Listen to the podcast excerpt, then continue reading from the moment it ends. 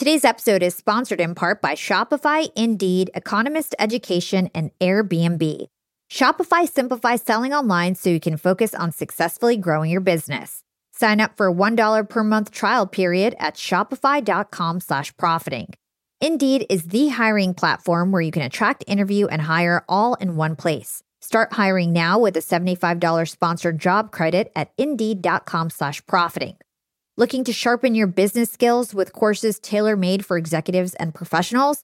Then check out Economist Education. Get 15% off any course, only available at education.economist.com slash profiting. Enter promo code profiting at registration. If you want to generate extra income and have space to share, you should definitely check out Airbnb. Your home might be worth more than you think. Find out how much at airbnb.com slash host. As always, you can find all of our incredible deals in the show notes.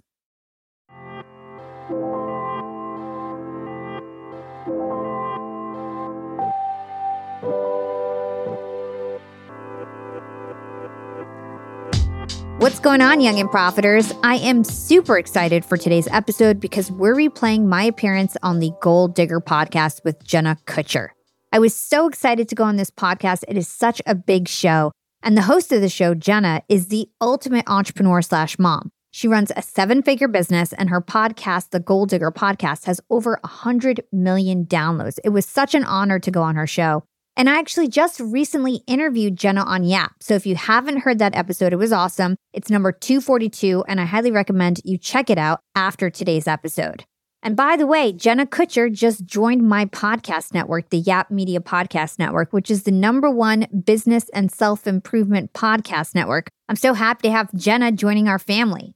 Today, Jenna and I are talking about all things LinkedIn, from using keywords to copywriting to building a content strategy. We'll also talk about how to sell in the DMs and build your personal brand on LinkedIn to generate more leads for your business.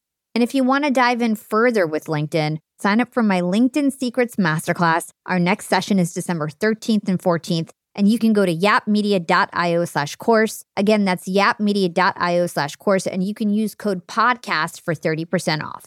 Without further ado, enjoy my conversation with the lovely Jenna Kutcher on the Goal Digger podcast. Well, this feels like an absolute delight. I am so excited to finally connect with you. One thing that I love is when I see other women at the top of the charts. I have been cheering you on. And so, welcome to the show, Hala. Oh, thank you so much, Jenna. I'm so excited for this conversation. So, I know a little bit about your story, but for those who might not know, can you tell me a little bit about your career journey that's led you to where you are today and where you are today? Because all of this is so fascinating. Sure. I started my career in radio about 10 years ago when I was a junior in college. I interned for the Angie Martinez show on Hot 97, which was the number one hip hop and R&B station. And I basically interned for 3 years at the radio station to understand how production works, radio works. At the same time, I had online radio shows, which was the precursor of podcasts. Podcasts were technically available, but they were really complicated and a lot of people were doing online radio shows. So I'd host like music-based entertainment shows with the up and coming DJs at Hot 97 on the side. And I used to make my money selling like hip hop showcases and hosting like parties that night with all the DJs. And so I did that for three years. Actually, ended up dropping out of school because, you know, they wanted me to keep working more and more at the station. And I started doing commercials at the station and working on the weekends for them and learning the Delette boards and running the whole music program and everything like that.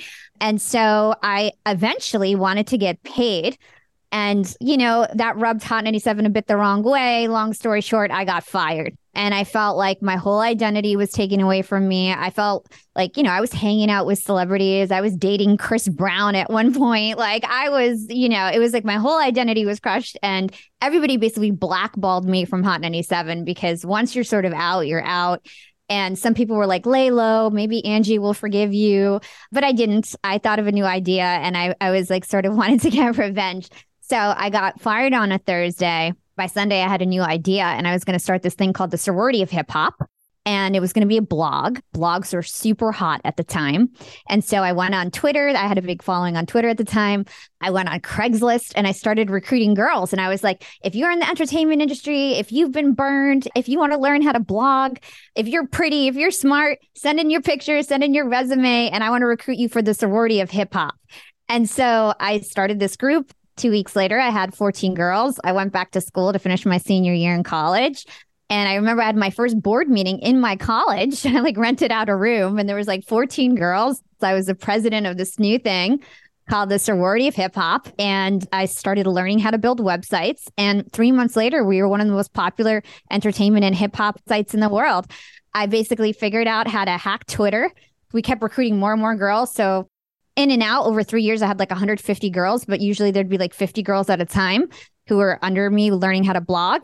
And I basically would connect everybody's handles to Twitter. So when we'd put out a blog post and it was a music based, like makeup, hip hop, fashion website, we would like tweet out like Wiz Khalifa and his new song. And there'd be like 50 pretty girls tweeting him and they'd retweet it. And I was the first one that figured that out. Now everybody does that, right? But I was the first blog to do that. And so we got popular really fast. And so MTV reached out to us and they wanted to shoot a reality pilot. This was just three months into it. We didn't get the show, but I figured what else could happen, right? Who cares?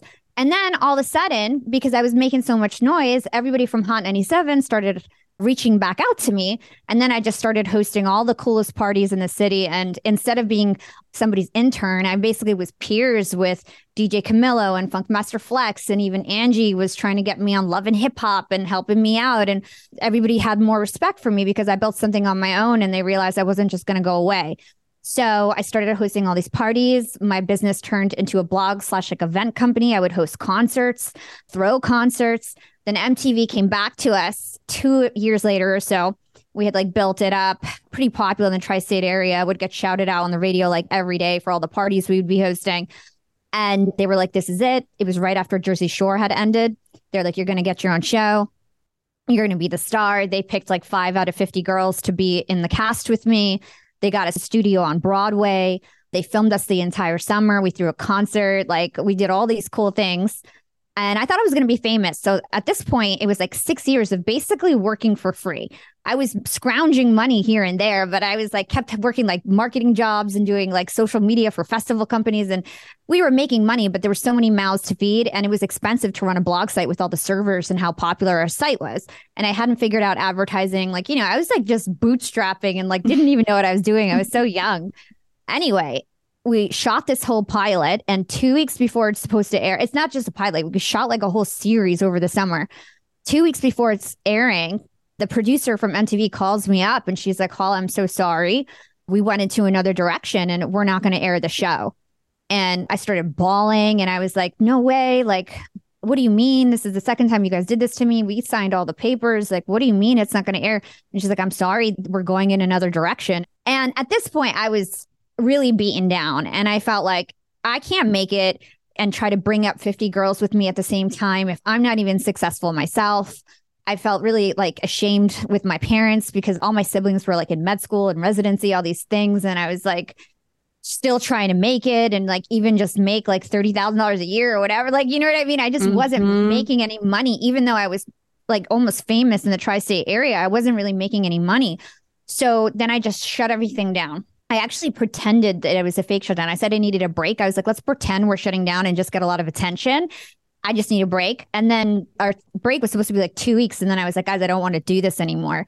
And all the girls were really upset with me to this day. Some of the girls like really hate me for doing that, but I had to do it. And so I went, I had a terrible undergraduate GPA because all I was doing was working at Hot 97 in my undergrad. So I wanted to get my MBA and I couldn't get into any schools. And then I ended up begging my director of my alma mater of the alumni program, and she let me in. I told her my story, and she was like, okay, like, you know, if you get a 4.0, I'll keep you in the program. And I was like, okay, I'm going to do it. And so I got my MBA, got a 4.0. I graduated number one in my class and I started my corporate track. And I just literally thought I'd never get back on a mic. I thought it was done.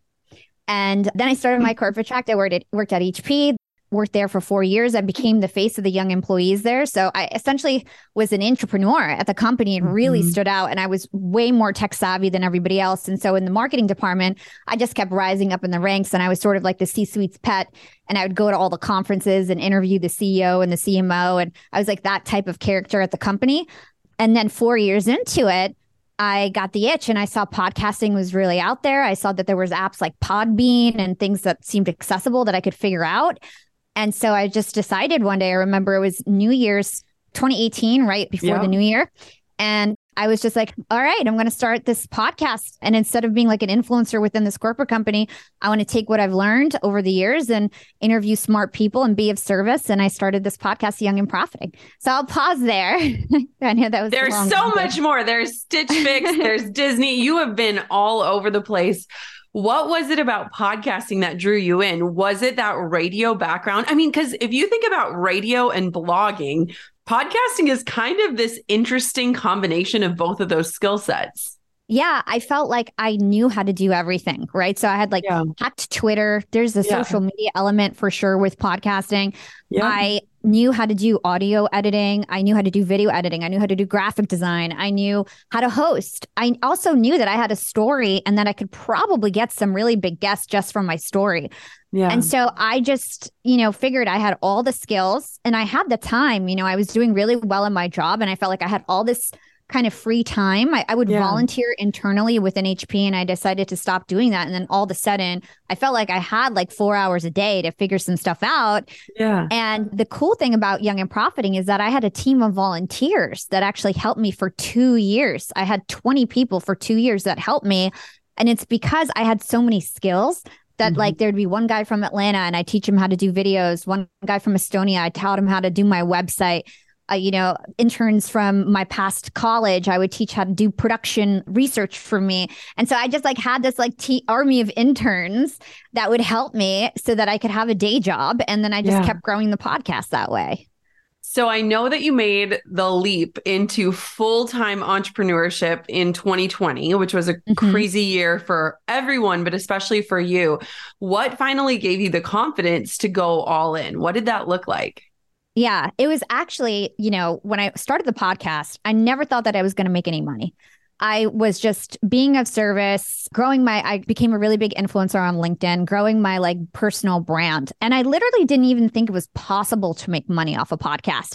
And I remember like being in Clubhouse, like before I really blew yes. up, being like, guys, there's no way you're going to make money from podcasting. It's about networking. And then, like, little did I know, there's so much money in podcasting if you know what you're doing, right?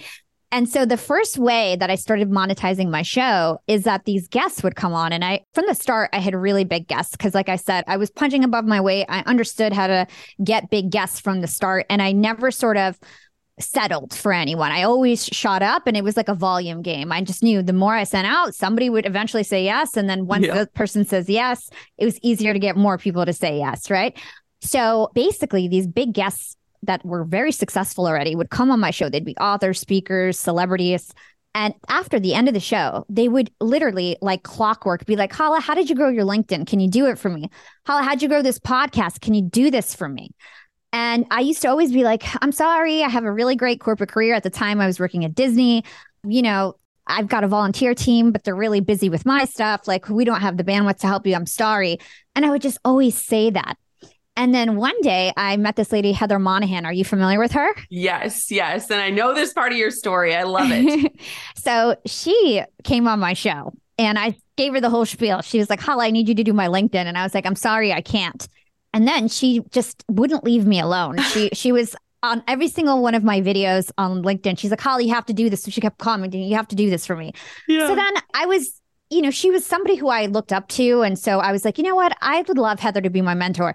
So I was like, listen, I can't do it for you, but I can teach you how. Yeah. And so I started setting up these meetings with her on Saturdays.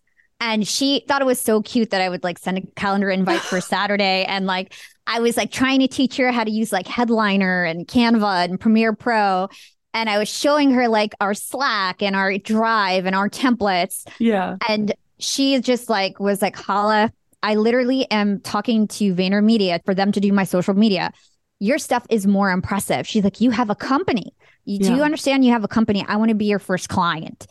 And I was just like, it was COVID and I was working from home. And really, I was in a space where like I wanted a distraction, you know, quite frankly, because I had a lot more free time. I was sort of coasting in my job. It was a hard job, but I felt like I had time. I just figured, like, all right, we'll do it. And I was like, okay, I'll start with your videos. And then we did a great job and we started taking over all her channels and then eventually her podcast. And then my second client, so Heather was paying me like nothing, like $700 a month. Like it was really nothing in the yeah. beginning, right? And so then my second client, Jason Waller, he was the CEO oh, yeah. of like one of the fastest growing. Oh, you know him. He was yeah. the CEO of one of the fastest growing solar panel companies. And it's like the fastest growing private company in the US. And he invited me on a show. And afterwards, he was like, Hala, can you do social media and production for me? And now I had like a business kind of. And I was yeah. like, yeah, definitely, I can do it. Like, sure, I'll send you a proposal. And I remember meeting with my business partner, uh, Tim, who has been with me since episode two. We put together this proposal and it was like $3,000 for each service. It was three services. And then he's like, why don't we just make it $10,000 a service? And let's just shoot for 30K. And I was like, okay. And it was a 30K monthly retainer. I was like, let's do it. And so I hop on a call with Jason and I give this pitch. And my second deal was $30,000 a month. And then it was just like, boom. Then I got like Kara Goldin of Hint Water for another huge contract. Then I got the CEO of 1 800 Got Junk, his personal brand and his company. Then it just like skyrocketed and I just kept getting client after client. So then six months after I started the side hustle, I had 30 paid employees. I started paying everybody, right? As soon as we started making money across the world. I had the, you know, already full time US employees. I was still working at Disney. Then I got on the cover of Podcast Magazine and interviewed Matthew McConaughey. And then I was like, all right, I I gotta just take the leap. It's like I'm like, I should have done this three months ago.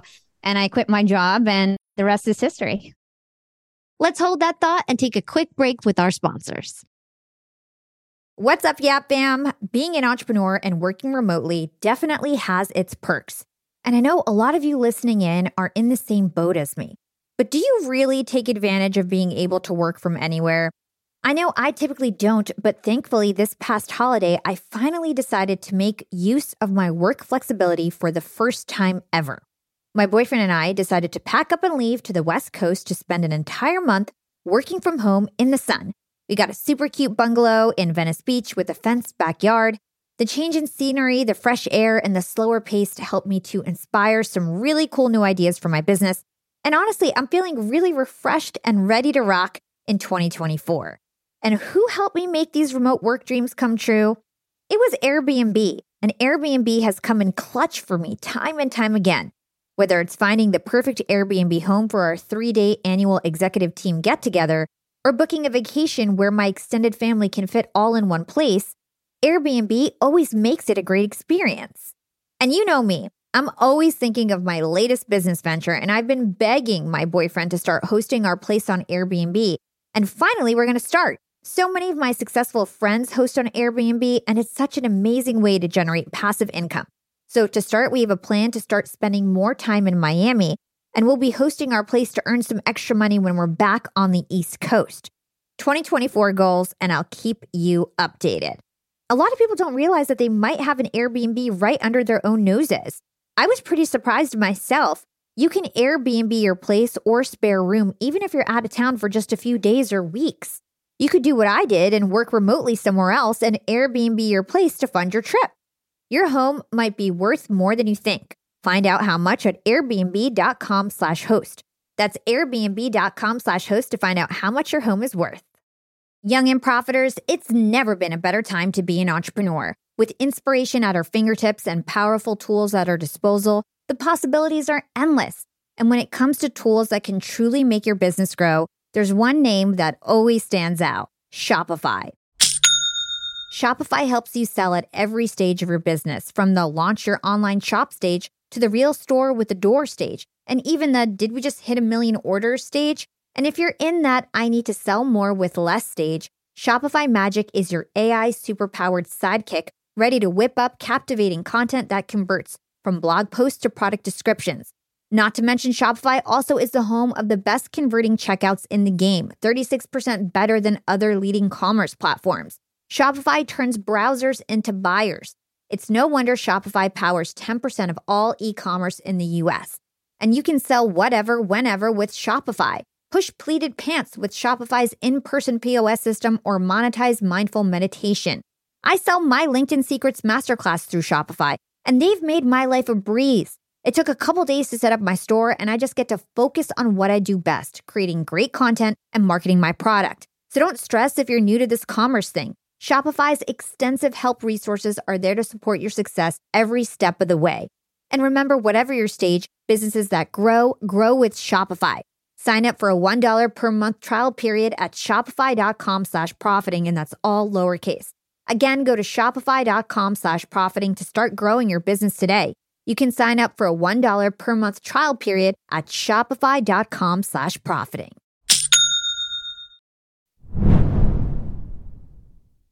It's so insane. I love your story. And there's so many parts you didn't even include, which is why everyone needs to go listen to your show so they can hear the full story.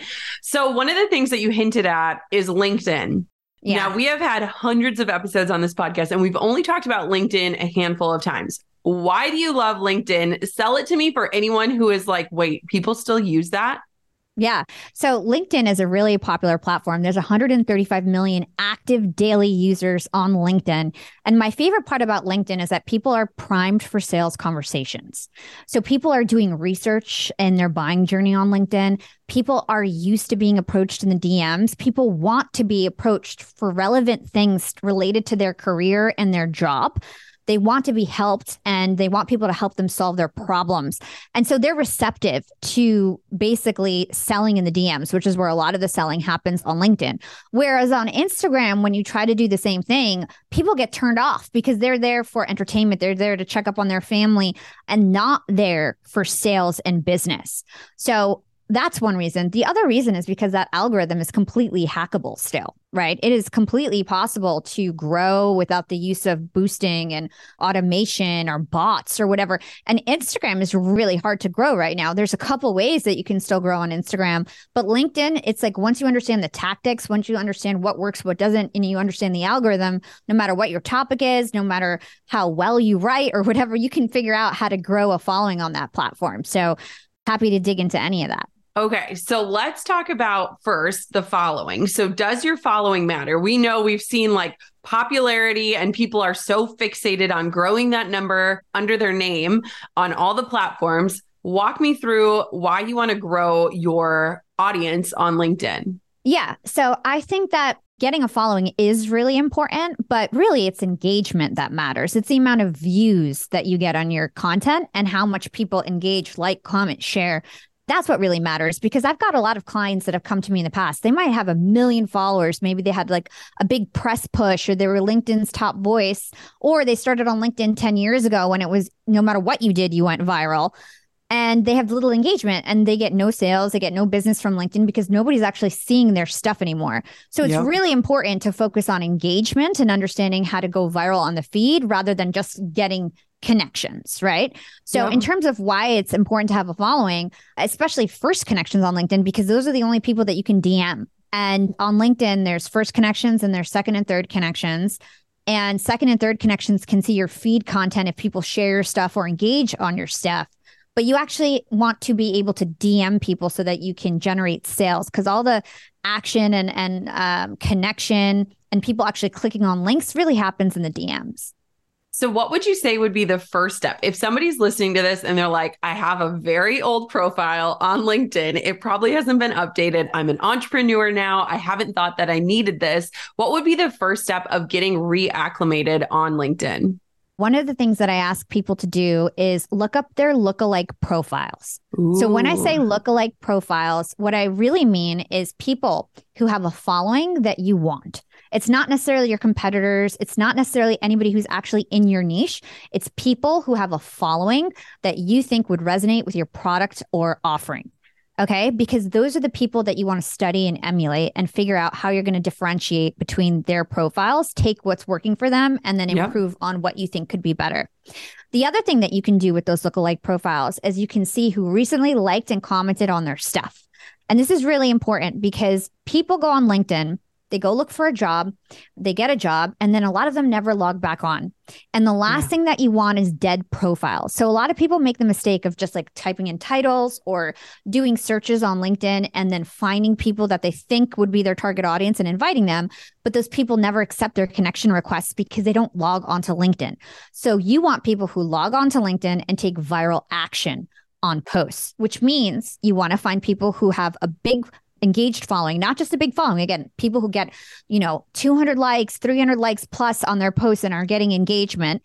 And then you want to see who liked and commented on those posts and who shared those posts, which you can actually see. And you're going to want to invite those people into your network. And so I did this when I first started. Everybody was calling me the young Gary Vee. I, you know, knew he had a podcast, knew he talked marketing, knew he was motivational. And I was like, okay, anybody who's going to like his stuff is going to like mine too. And I'd say, like, hey, what's up?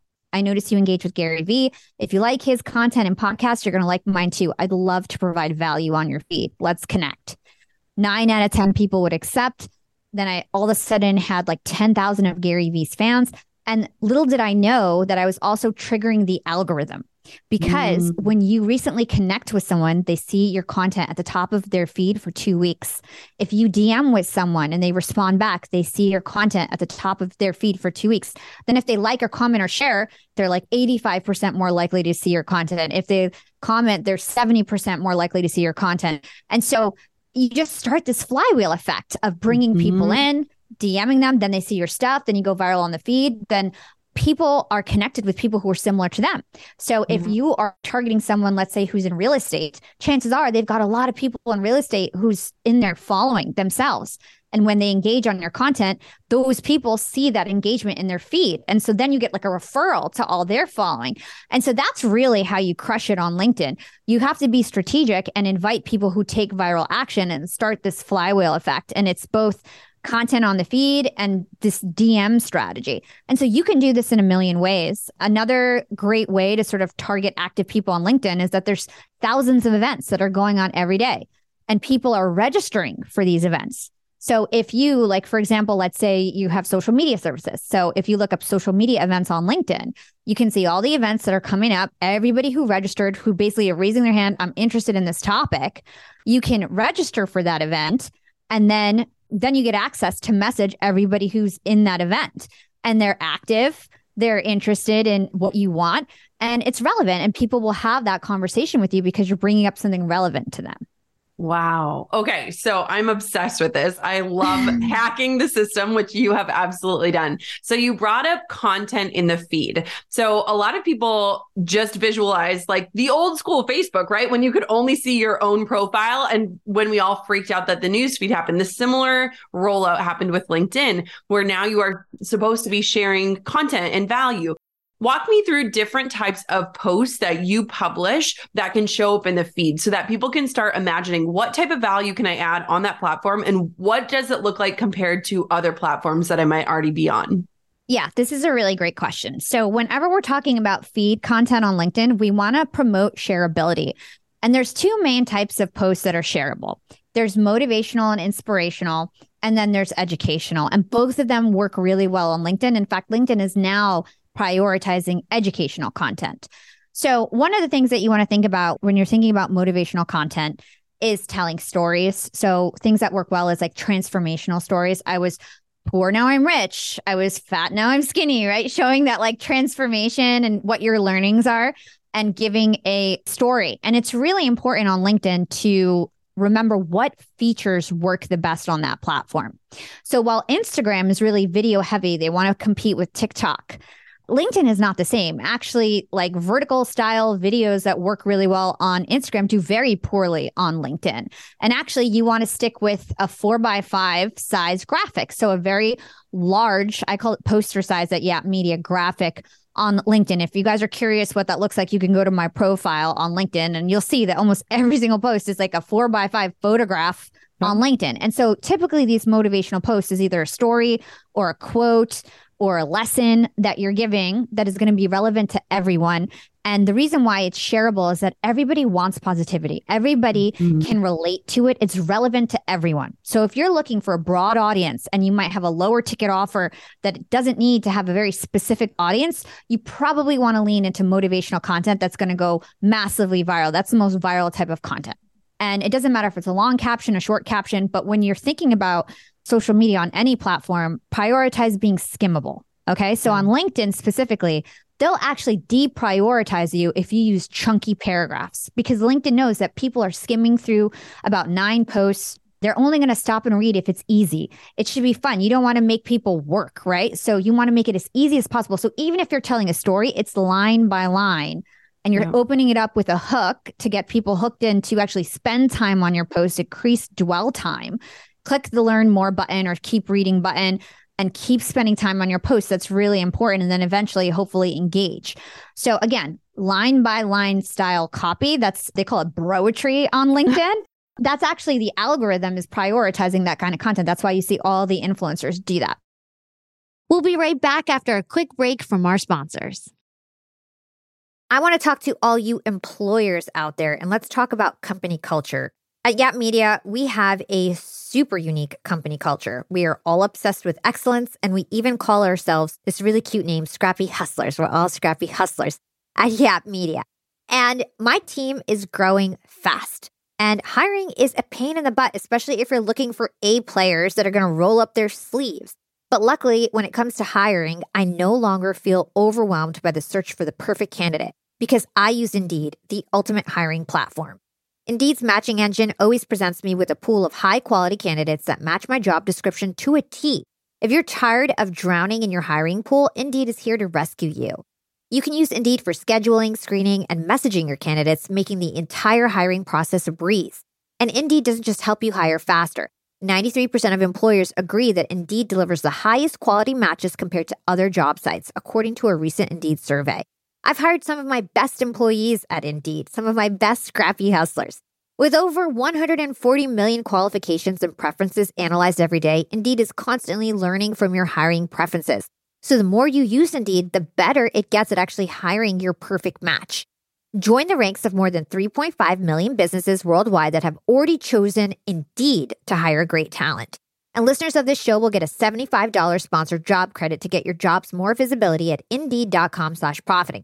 Just go to indeed.com slash profiting right now to support our show by saying you heard about Indeed on this podcast. Indeed.com slash profiting. Terms and conditions apply. Need to hire? You need Indeed. Young and profiters, I've got a fun fact for you. Did you know that by 2030, over 85% of the jobs that will exist haven't even been invented yet? And that's why we need to acquire new skills and stay relevant and adaptable. By embracing lifelong learning, we can future proof our careers and our businesses. That's why you've got to check out Economist Education. Economist Education provides online executive education courses tailor made for professionals just like us, crafted by The Economist's own editors and special experts.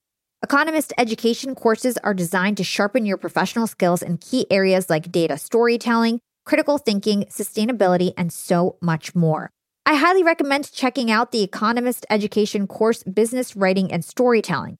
It's packed with valuable practical advice on how to inform and persuade through writing reports, social media, presentations, and beyond. The best part these courses are online, flexible, and self paced, lasting anywhere from two to six weeks. You're guided by expert tutors. You'll dive into a mix of videos, podcasts, text quizzes, and weekly assignments. Plus, you'll get a three month digital subscription to The Economist to support your learning journey.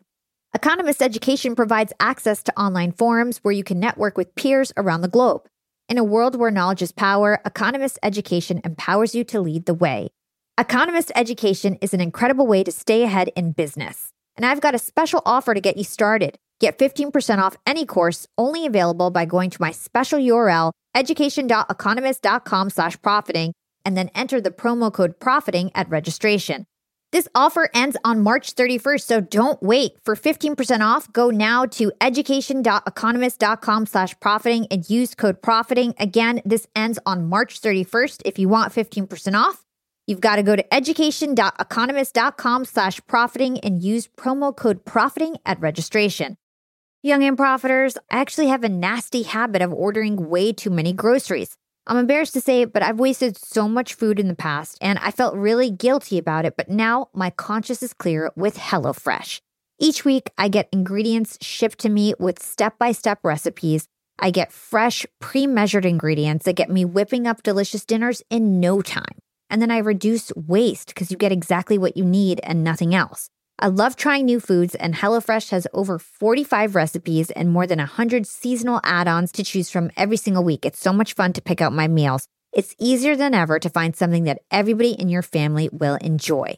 I personally like to stick with the basics when it comes to HelloFresh. I get their meat and veggies plan. I love the options they have for that. And trust me, it's cheaper than takeout, and with pre proportioned ingredients, you'll never waste money on excess food. And now Green Chef is owned by HelloFresh which gives me an even wider variety of meals to choose from. There's something for everyone. I love switching between the brands, and you can enjoy both brands at a discount with me now.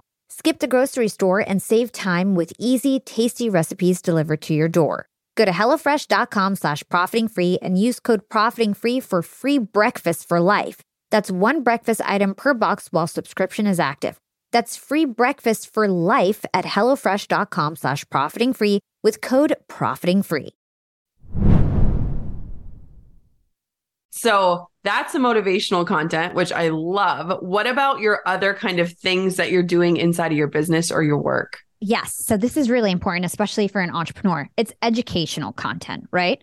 And so when you're thinking about educational content on LinkedIn, really what you want to make sure is that you're not lecturing. So this is the biggest mm, mistake that I yeah. see entrepreneurs do.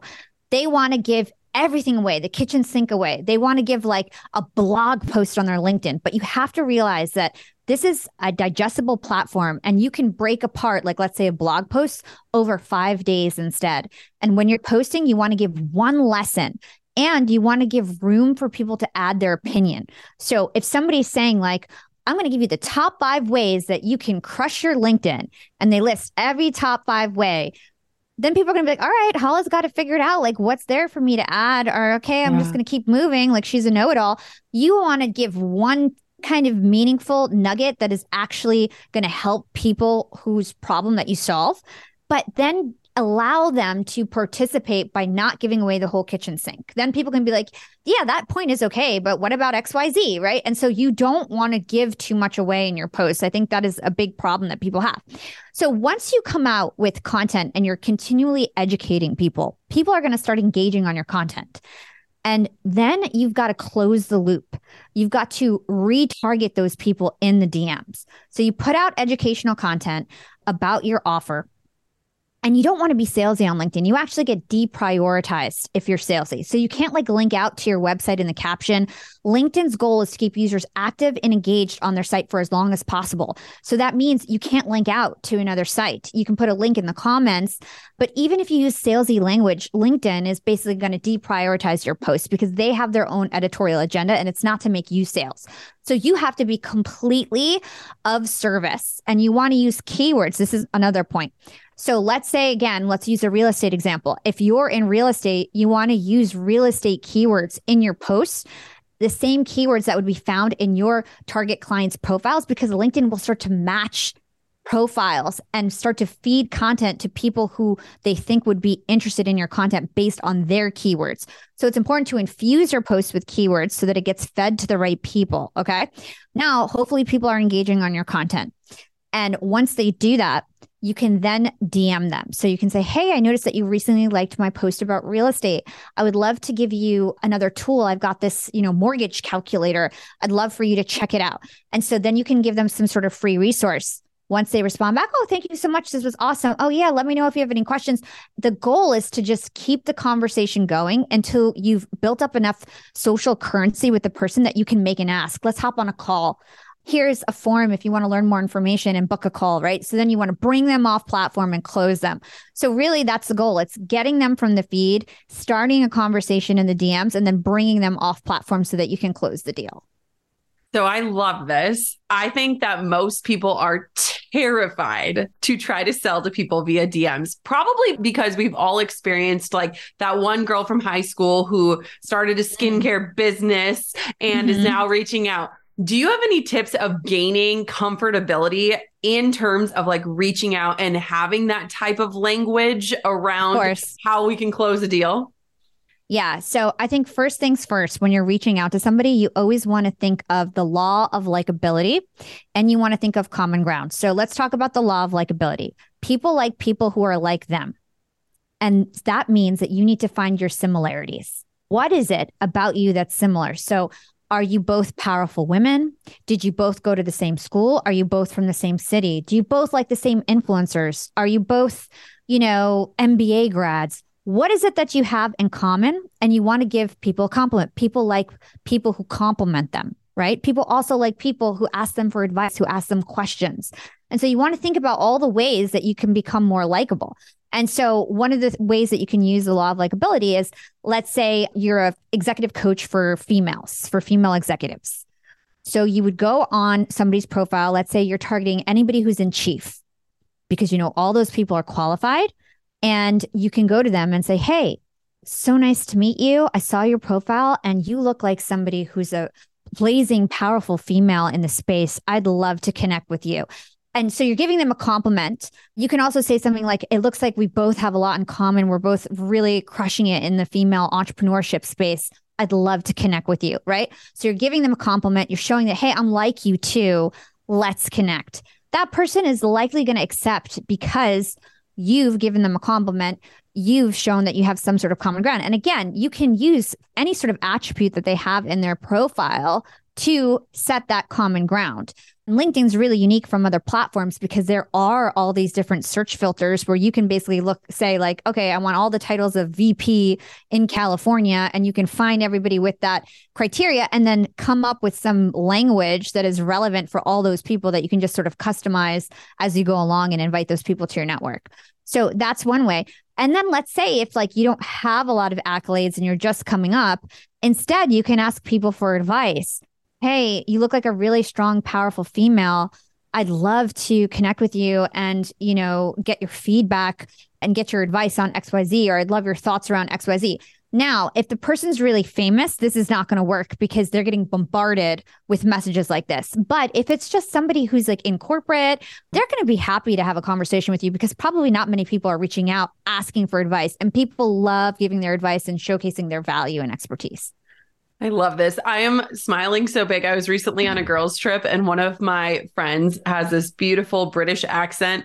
And she looks to this guy, and we needed an extra golf cart for something. And she was like, you look like a man who could get things done. And like the guy like gets like all excited and he's like, I can. Yes, I can. And I was like, I need to take that line with me everywhere because all of a sudden he was like proud to help us after two people had already told us no. It was just so funny. So I love this because I totally agree with it.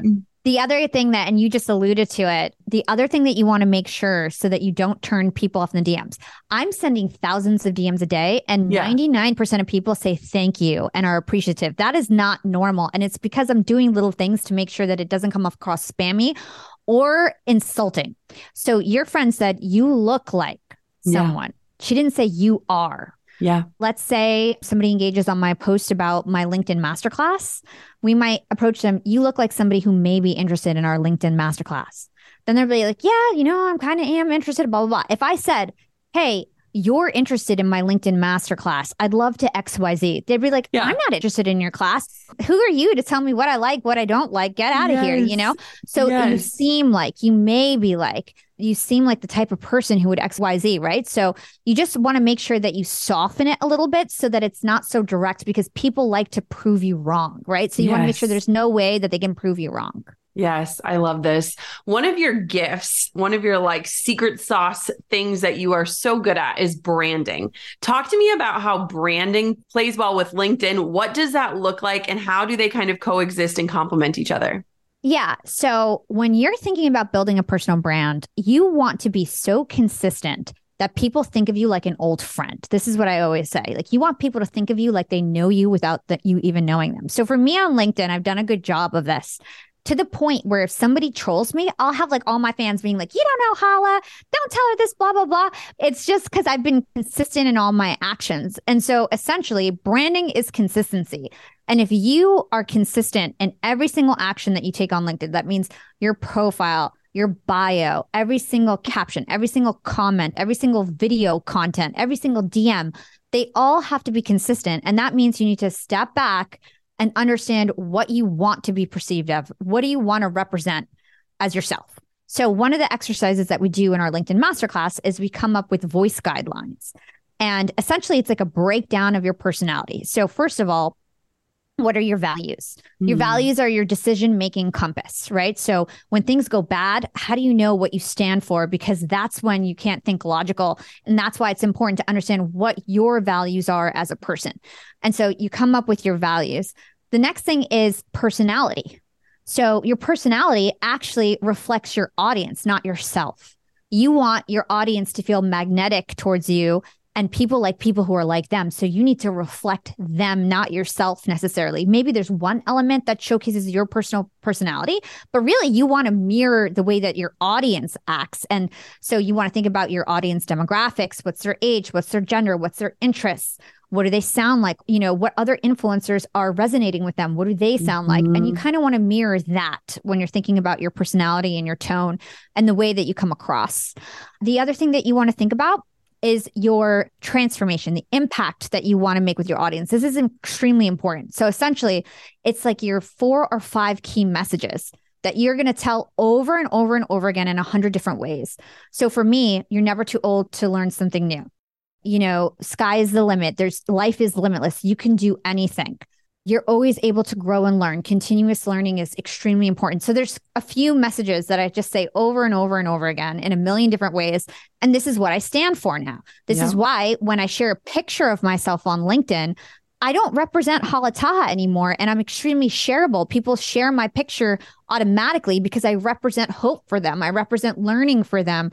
I represent motivation for them. And so they're happy to share my face, which takes time once you're consistent and you feel like an old friend and you represent more than just your face. You're now your brand, right? And so you've got to be consistent in those messages. And then the last part is your delivery method. How are you going to make that impact? What are you going to do? For me, I've got a podcast. I'm going to share micro content. I'm going to share motivational posts, educational posts, and so on. And so you've got to think about what is your delivery method to make good on that impact. So that's sort of what I take people through my masterclass. And then you're really set up for success. If yeah. you pair that messaging and branding with viral strategies and engagement strategies, there's all these different hacks on LinkedIn. There's no way that you're not going to be successful. Amazing. I am so impressed with you. I am obsessed with your story. I love seeing you on the chart. Thank you so much for coming on the Goal Digger podcast. This was an absolute dream. Thank you so much.